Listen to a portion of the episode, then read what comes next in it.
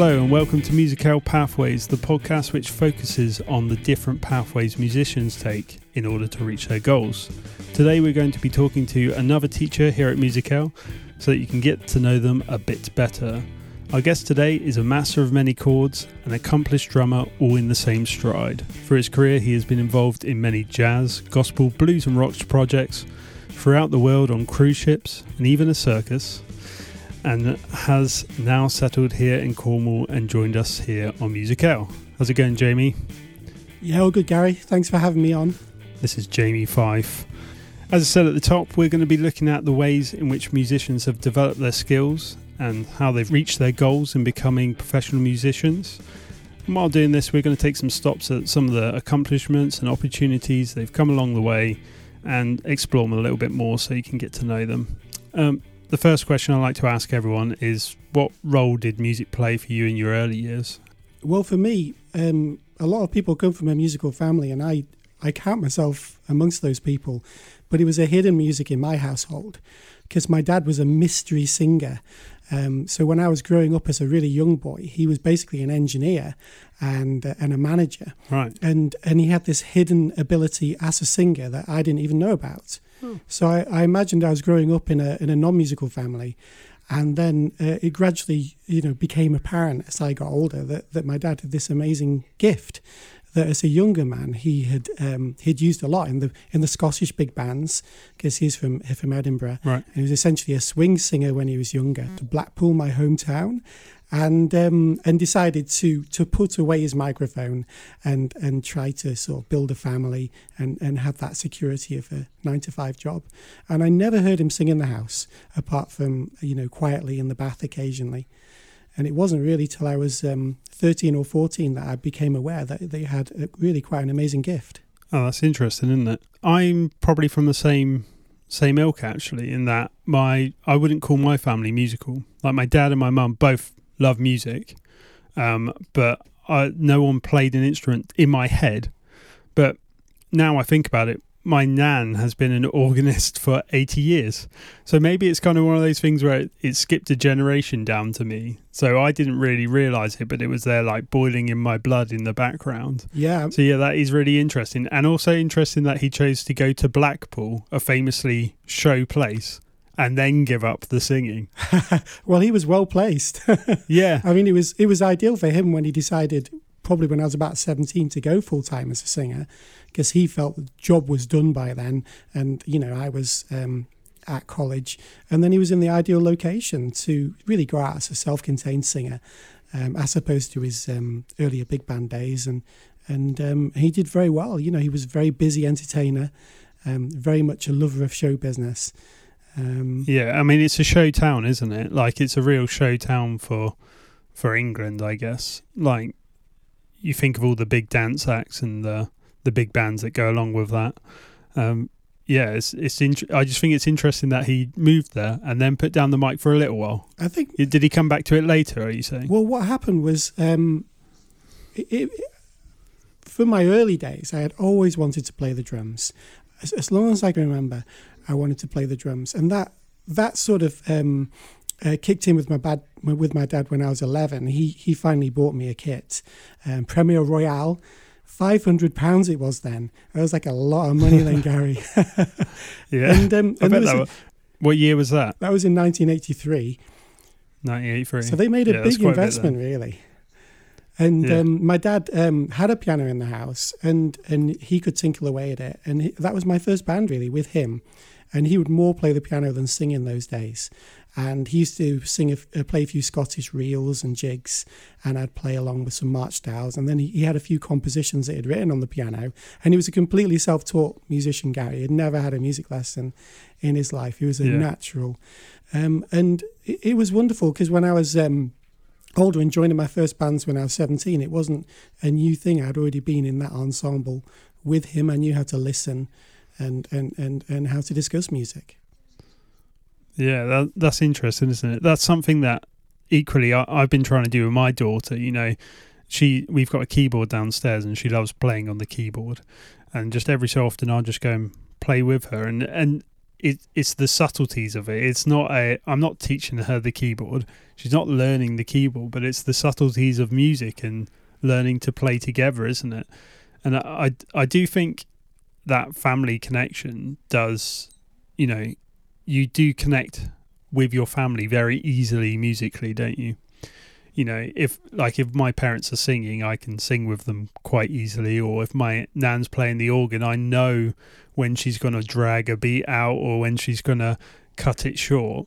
And um, but the, there's no real. It's it's like organics of it is making it possible. You know, it's not necessarily musical sense. I think it's like a, a family thing. But but later on, we use that by knowing the musicians in our band. You know, we get to know them and we become a little family, and and we understand when they're going to take that extra long minim or whatever it might be, um, and it, it's great. I think that connection is is just awesome when it comes to music. Yeah, I, I really like that word family. It is it is a bit like that, isn't it? When you're in a unit that you really yeah. you really love, you really love the people around you, and um, you know. And I've never really made that connection before, but I guess our first band is our family. It is, and we can take that family sense into our future bands. Uh, one interesting thing with my own sons, um, the younger one, um, we had a few childcare issues. Um, you know, 18 months ago, and I was doing a lot of rehearsal with the um, Falmouth Gospel Choir, at that time. So one solution was to take him along. And he was just there every week for like uh, three hours with this amazing gospel music going in his That's head. Awesome. And the choir loved him because he just started to develop this amazing um, sense of the pulse and to express it. And uh, once or twice he would he would climb up on the um, the church organ keyboard, which wasn't on, and you know he was he was you know only two and a half then, and would like end one of the songs and look round it be all tight, and my son would be sat behind the keyboard with his hands down on the keys, looking at me saying, "I made the ending, Dad." so the, creating that environment is important. Yeah. But but music is like I I think there is an innateness to music anyway. You know, like it exists within all of us to some point. I mean, uh, you know as a as a historian of music as well that you know early music was essentially talking. It was a communication method above anything else you know. So it it is within us and and I think as little kids they can just really express it with no you know they don't worry if it's good or bad. They just express it out and it's I think it's amazing. And I've noticed that in some of my really young students as well. You know they they aren't afraid to try something um, and play and not, you know, did I play a wrong note? I've n- never heard that from a really young student. You know, they've never asked me if they've played a wrong note when we've done some improvisation or some composition.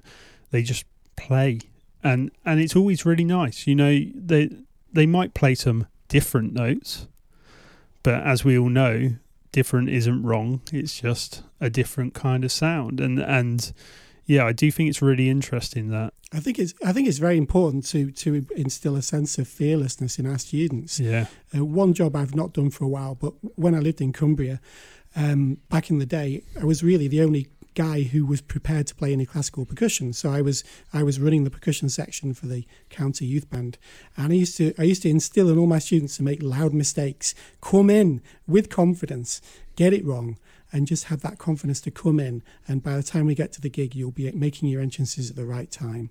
So fearlessness, it's it's such an important attribute. Yeah, I, I had a I had a really um, great bass teacher, and he um, he told me that um, if you play a note loud enough and with enough kind of oomph behind it that you mean it, even if it's in the wrong place and the wrong key, people will believe you did the right thing. And I, I think that's really interesting. You know, that idea of like, you know, he was amazing. He played like microtonal fretless jazz bass. He played with Chick Corea and stuff, like great bass player. And um but yeah, this idea of like if you play the note with meaning and like emphasis, no one can tell you it's wrong. You know, because if you yeah. if you commit to it, it is what it is. It's music. That's how music works. It's a organic thing. And although there are there is theory and the theory is good in practice, it's not always right. And there's probably theory that could justify your note choice if you should find it You know, so yeah. so there's there's no. I hundred percent agree, yeah, Gary. Yeah, I thought I thought th- that sense of conviction is so important in music, and I think you're on. You know, you're onto a good thing where you do a gig and someone compliments you for one of your mistakes. Yeah, I always feel like I'm I'm playing well on that job. yeah, it's when it's when you get the. It's normally the like face from one of the other musicians. Uh, anyone who's played with like a, especially in jazz, I think a gr- group of jazz musicians, they just give you like the most like screwed up face, and you're like, yeah, that's a good thing that's a good face movement there. so, how did you actually learn? Did your did your dad teach you then, or did you did you have a teacher? How did it go down? The change. Well, I had a very a very mixed start to be honest, and um, I think I've been very lucky in some ways to have some very good mentors around me, but I didn't have a lot of formal tuition. Um, but I had a good teacher for my first one and a half years, who was a club drummer from Blackpool, called Ken Bentley. And the thing that's, that made him different was he was really into uh, Latin music. And as you know, that's something that stayed with me. Yeah. And also, very unusually, he was a drum teacher that taught all his students. And um, and again, you know, that's something that I came back to later. And I've always been the drummer that understands harmony and, and, and can sort of write out a piano part. And, and I think that oh, all so stems did, from him. He did he did music theory as in notes. Yeah, like actual as opposed to like drum music theory or you know rhythmic music theory he did harmony it was classical music i guess we'll have a look at now you've you've kind of practiced you've had your you've had your teacher when was your what was your first gig what, what was your like first band i guess well um well actually there's there's one event that i've not mentioned just before we get into that which is why i started to play oh, yeah. the guitar Oh and, yes, um, yeah, what, yeah. What happened was I'd always wanted to play the drums um, from an early age. I could think of nothing else, but I'd never thought about playing the guitar. And I decided that I was going to be a writer. And it was it was basically running up to Christmas, and I was going to go into Blackpool Town Centre the following day to buy a typewriter and be a writer. And that night, guy had a dream about playing the guitar. And um, the dream was I was in Tower Music, which is one of the music shops there, and there was a really amazing Stratocaster guitar on the wall, and I wanted to take down it down and play it. And of course, in the dream, I was like, "Well, I can't play the guitar." So, so I woke up the next day, and then I had this burning desire to play the guitar from from nowhere at all. And That's by amazing. chance, I had money in my pocket, so I went into Blackpool instead of coming back with a a typewriter, I had my first um, acoustic guitar, and from that point onwards, um, that was always like a running away in the background. And and, and yeah. for me, it's always a chance to you know think about theory and and compose music on it and accompany on it. And um, when my dad was starting as a singer, um, and I started to realize he could sing, it was me that was strumming away with my bar chords in, in those days, and and I knew how to transpose the keys for him. And we pretty much put his first album. Um, together um, in my bedroom, and then went into a local recording studio to um, to record it from there. Um, Is that stuff you um you learned like that harmony and theory and stuff? Was that stuff you learned with your drum teacher then? So you were kind of you were transferring your skills that you learned from your drum teacher onto the guitar, or did you have a guitar teacher as well, or was it kind of more self-taught on the actual technique front? More self-taught because what happened um, a year and a half into my drum lessons, Ken actually retired, and oh. um, and I was very much self-taught then till eighteen, um, but that was quite. It wasn't ideal, but it did give me the skills to to be able to um, find out information for myself, and yeah. and to explore for myself, and have the motivation to to be able to learn without somebody guiding me and that yeah. that did stand me in good stead later on. Um, but about that yeah, time, I, I f- sorry, Gary. It's all right. I think it puts you in a good position where you you kind of you've taught yourself the self learning skills, so that when someone then gives you the information and the things you needed to know that you didn't know you needed to know, you're already in a good position to take that and use it effectively rather than taking it and and not spending that kind of practice time isn't it? You know you, so you've, you've essentially practiced practicing. Yeah that's right. And it's roundabout way. And i see it in some of my students where they seem to have that naturally where they can they'll come back to the lesson and will have hopefully practiced what i've given them. Usually they have but then they'll, they'll have gone beyond it. Um, and that's that's an innate skill in them um, but about that time when I got the guitar, I did play my first gig, which was your question, and and that was yeah, um, um, after um, I'd finished the lessons with Ken, my school didn't have any music syllabus at all. So I used to go to the other lo- local music school on a Saturday morning, and there was a percussion ensemble there. So it wasn't lessons in percussion as such, just how to play in a group. And the percussion teacher had um, composed a piece for conga drums, which I, I had, and, and drum kit and, and bongos and um, and we played that at the Winter Gardens and in, in in Blackpool, which is a massive venue, Gary, with with balconies. Yeah, yeah, I've been there. Oh my goodness, I was so nervous. I can't tell you how terrified I was. And, and that was your first gig? That was my first gig, yeah. And I had a massive conga drum solo right in the middle of it. And and I remember I remember thinking before the gig, surely we should have ramped up to this with with, with some sort of performance. Um, but I got up there and did it, and and I've still got it on video um, on the VHS. Oh, that's amazing. And um, you know, it was lovely to to get back and and, and you know, I've bumped into the guy, the two guys who who I played with on that gig since then. One of them became a, a professional military bands musician. Um, so all three of us ended up continuing with music from from that one performance.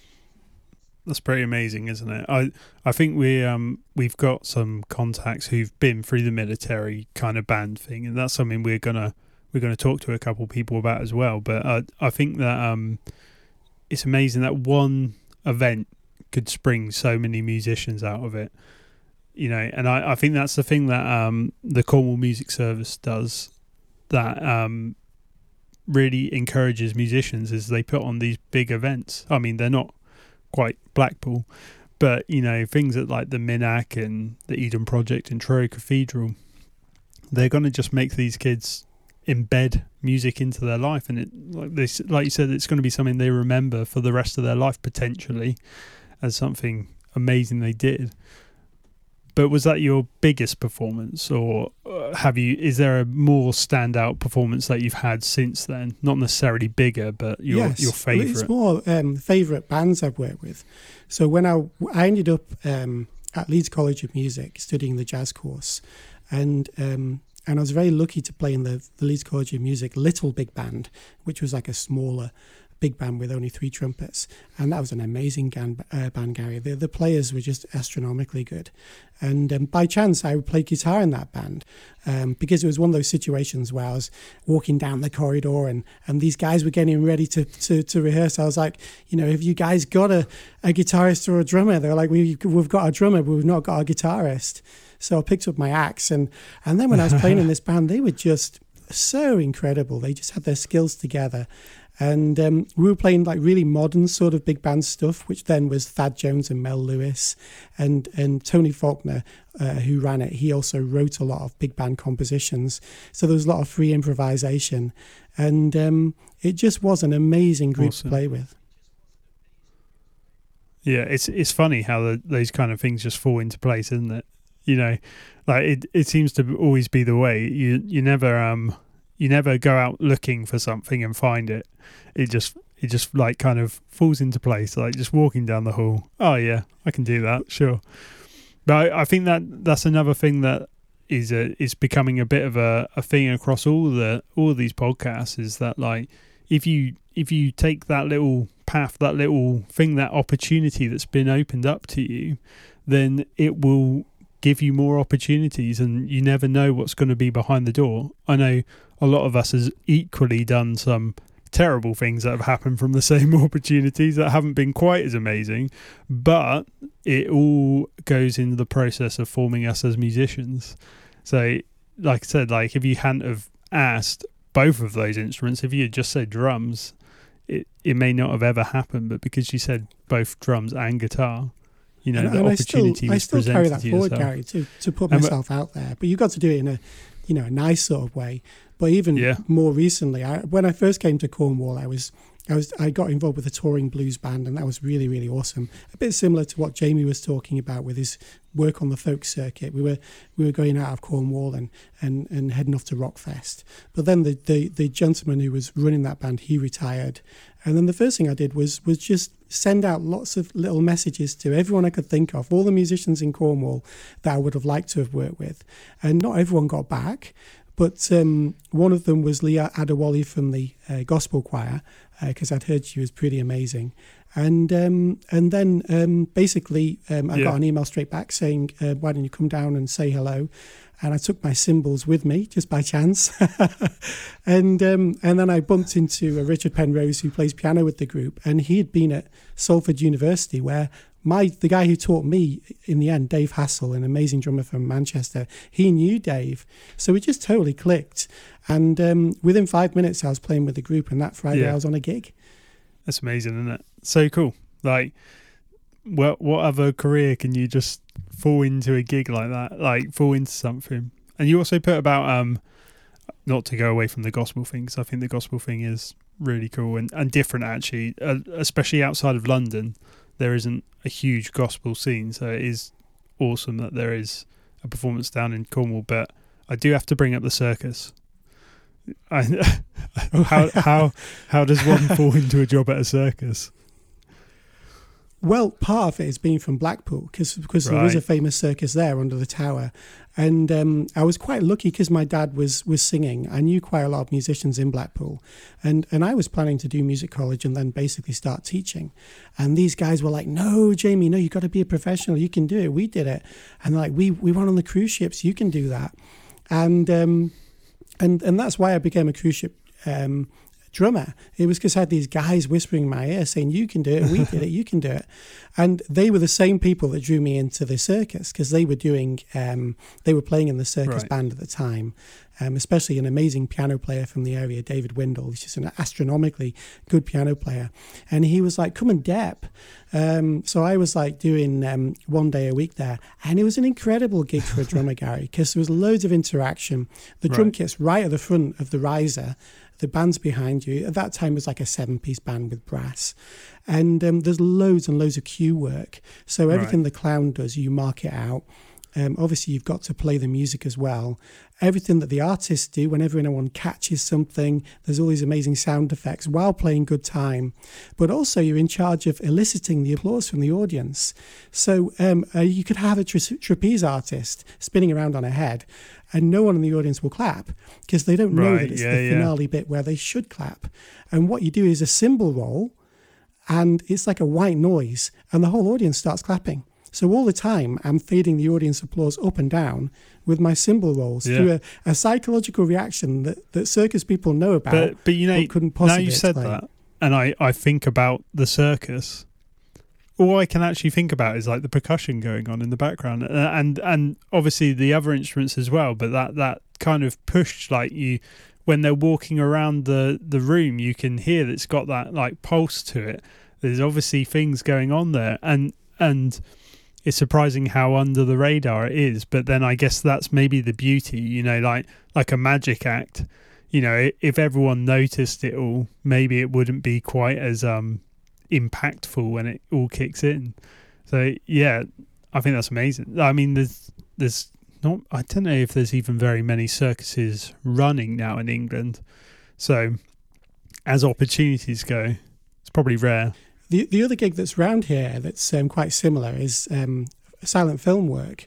So a couple of years back, I got asked by a um, um, a, a, piano player in the area uh, to do a, a, silent film night at Lost oh, right. Jazz Club, and we had all this Buster Keaton stuff, and and she was she was doing all the mood music on the piano, and I was I was marking out all the Buster Keaton gags. um, so it was it was the the closest role really that, that Cornwall has had to that sort of circus gig. And you know, it's it's another thing where your um where your experience at the circus, you know, that little that little time period allowed you to do that thing afterwards and and do it well because you'd already witnessed it in the first place. I think the same's for like um a lot of kind of if you do kind of pantomime things as well.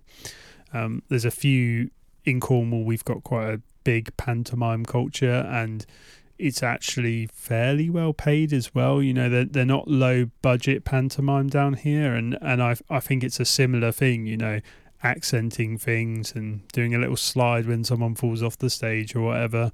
Is that it's that kind of circus esque performance, isn't it? Slapstick comedy. Yeah. And um, if if you don't catch that kind of stuff, then you're just playing the songs, and it, it's a bit boring. Yeah, it's part of the art of the gig. Yeah. Um, but but getting back to um, your other question about um, great bands, so that circus band was great to play in. But but when I lived in Cumbria, um, I, I, had at that point been on the cruise ships for um, five years, backing production shows, and and and um, I used to enjoy playing musicals. I, I really enjoyed the drama of it, and and I sort of understood you know my place, you know the supportive role. Um, but actually, when I came back off the ships, that's when I played in my best show band because I used to do a school um, um, um, called Casterton Girls School, which isn't around anymore, and they had an amazing director of music right. there who had conducted the um, National Scottish Ballet. Amazing. And loads of the team, the Perry team, were from the orchestra. He'd basically imported them in. And everyone else was either a military musician or, in my case, um, you know, a, a, cruise ship musician. And we used to do three um, production shows for the school every year. And this guy was a great musical director. He conducted so well. He knew absolutely, absolutely how he wanted everything.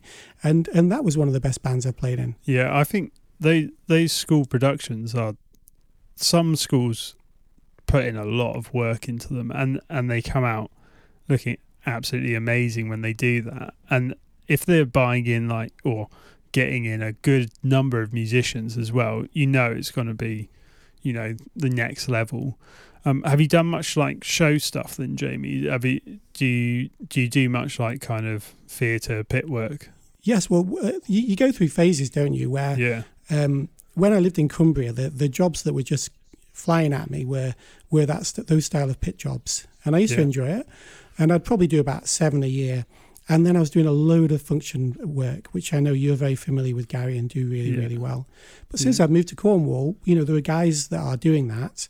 And also, I'm a, I'm a dad now, so I, I can't really be away seven nights a week. So it's been a bit of a luxury, really, where the music that I really love, which is African American, Latin, and Caribbean music, I'm pretty much exclusively playing playing that stuff now. And yeah. um, I think when you get older, you sort of realize you sort of gravitate to where your heart is a little bit. And um, and I've sort of been turning down the other stuff that I can do um, to sort of have a bit more fun. And I think it's as you progress as a musician as well, you, you get a bit more of a identity of what you want to do, I guess. Um, for me, I mean, maybe the function things aren't perfect all the time, but I, I really like the functions, and I, I do quite I do quite a few shows through the year um, but they they tend to be short run shows, so I tend to do kind of the the five day week uh, and the, the double shows on the weekends or whatever it might be, and then and then quarter day there because it is a tie to be in a show for weeks on end.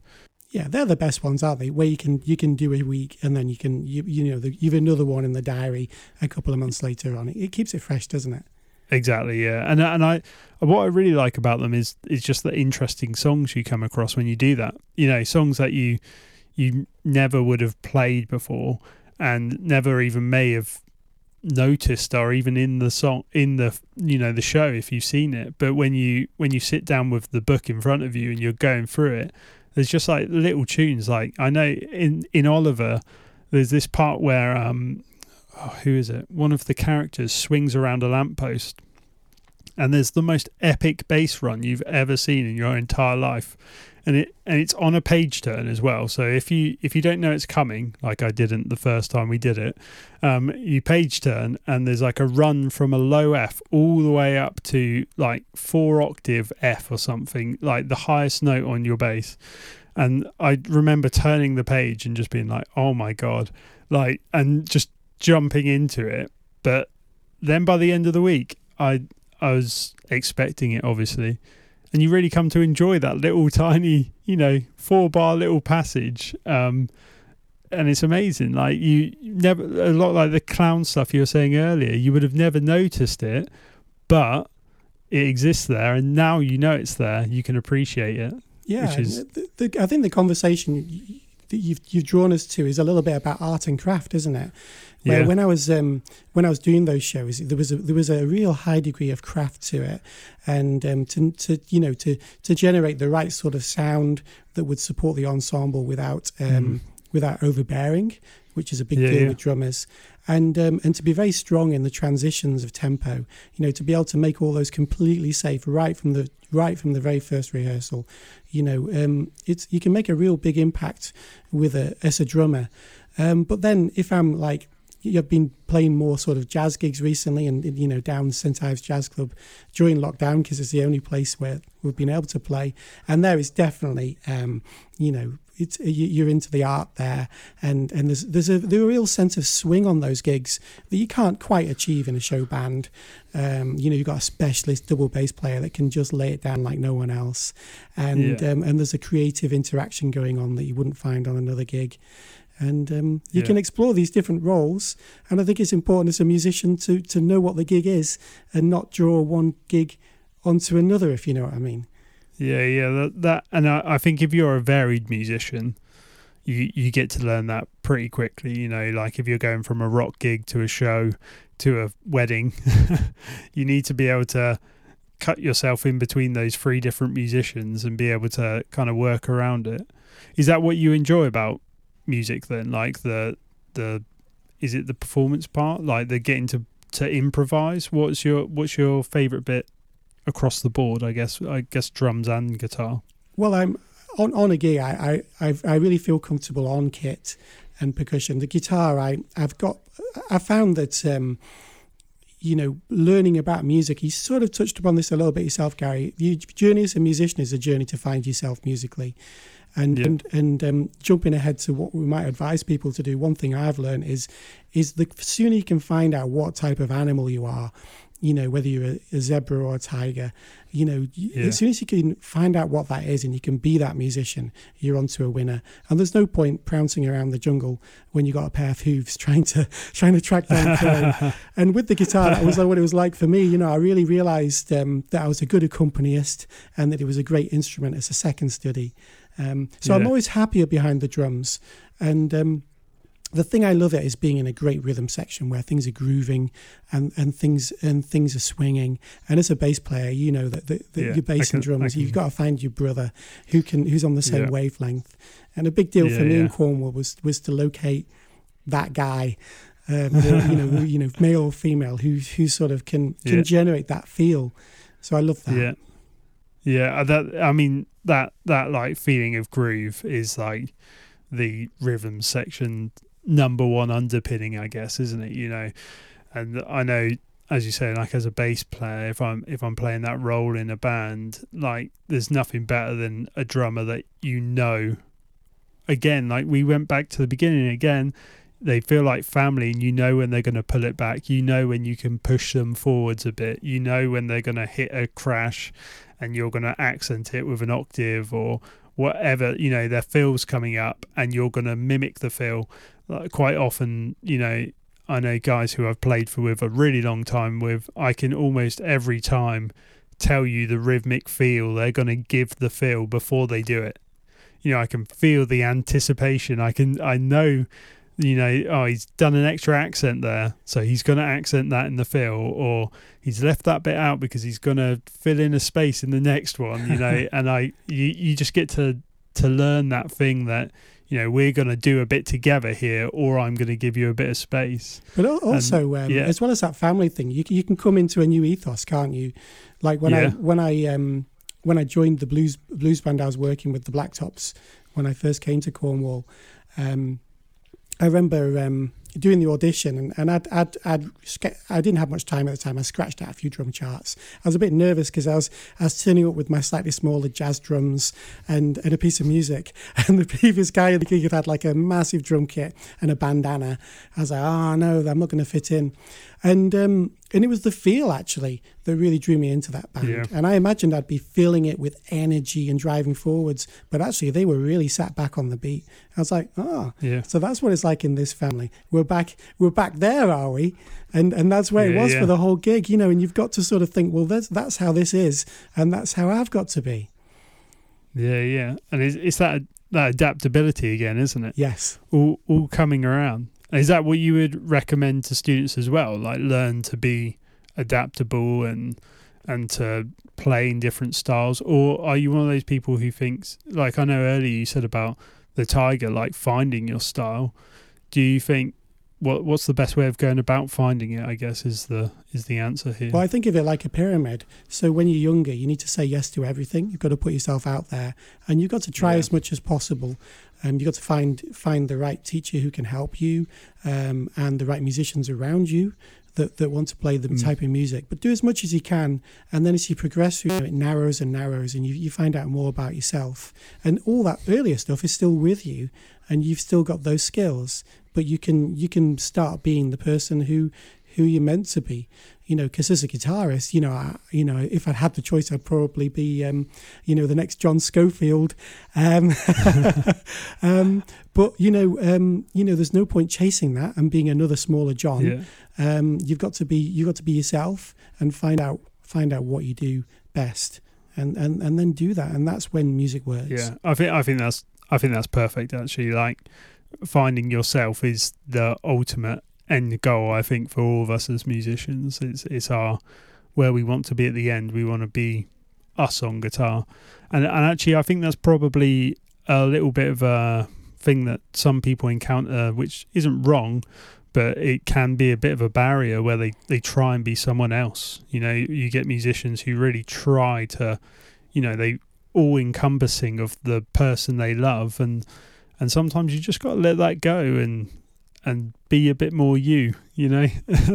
well, my dad was a very good influence there, Gary. Yeah. Uh, because he he he's a very distinctive singer. Right. He, he has got his own voice completely. And I asked him once. I said, "How did you how did you do that?" Uh, he's always been someone who hates imitators and you know, especially Sinatra imitators. And he said, just take little pieces. That's what I did. Yeah. Little pieces from every different singer, and and put them put them together. Yeah, and um, I think that that resonates with what you're saying. Yeah, and and like I said, yeah, I think I think all your teachers as well. You know, take little pieces from each of your teachers, each of those musicians you really love, each of those musicians you play with, and ultimately you will you'll get to your end goal. You'll you'll find yourself. So I guess to to round this up now, um, we'll end off where we began, and and have a look at how does music really affect you now you're an adult? How how is what role does music now play in your adult life? I guess I guess beyond being part of Musicale. It's just a massive role. I, I, I just can't think about anything else. and um, the wonderful thing about it is if you pursue music, it's very, very rewarding, um, perhaps not financially, but in terms of self growth. So every day you're a slightly bigger person. And, um, you know, I'm always trying to um, develop what I do as a player. And I think if you study with the, with, with the right teachers early on, there's, there's no end to the journey. I'm still working through a lot of those Dave Hassel lessons. And, um, you know, there's, there's, there's, there's a long journey ahead. Yeah, I, I, don't, and, I don't um, think there's ever, as, even though I said there's an end goal, it is just that. It's not an end destination. It's an end goal and and I, I'm not sure if anyone really truly gets there. You know, there's there's been a few famous musician deaths recently, and and I think even those guys, you know, the greats, you know, wouldn't Prince. I couldn't imagine Prince ever saying that he's um he's reached his limit. I mean, he was still making music, so I guess he still had more to put out there. Yes, you know. And they're all innovative people. Guys like Prince are always looking for the next thing. They're not um, not looking maybe a little bit backwards in time, but also it's it's a good idea to have a foot in the past and an eye on the future in music. Yeah, that's that's a nice one. I like that. A foot in the path and an eye on the future. There's a I song like that. in that for you, Gary. You can write that tonight. Yeah, uh, yeah. Uh, maybe, maybe, maybe that's my next my next one. I've I've just written a song and I was so lyrically unable for it. I just called it ambience, and that way I didn't have to write any lyrics. It was amazing. it's just just noises happening. It was beautiful. So uh, I guess that comes to the end of the podcast now, and it's time to say goodbye to Jamie. Um, I hope you've managed to gain some inspiration from this podcast and go about and grab your instrument and have a play. And remember, just as we've kind of punctuated through this podcast, every path leads to your goals eventually. So just take all of the ones that you are given. So until next time, bye.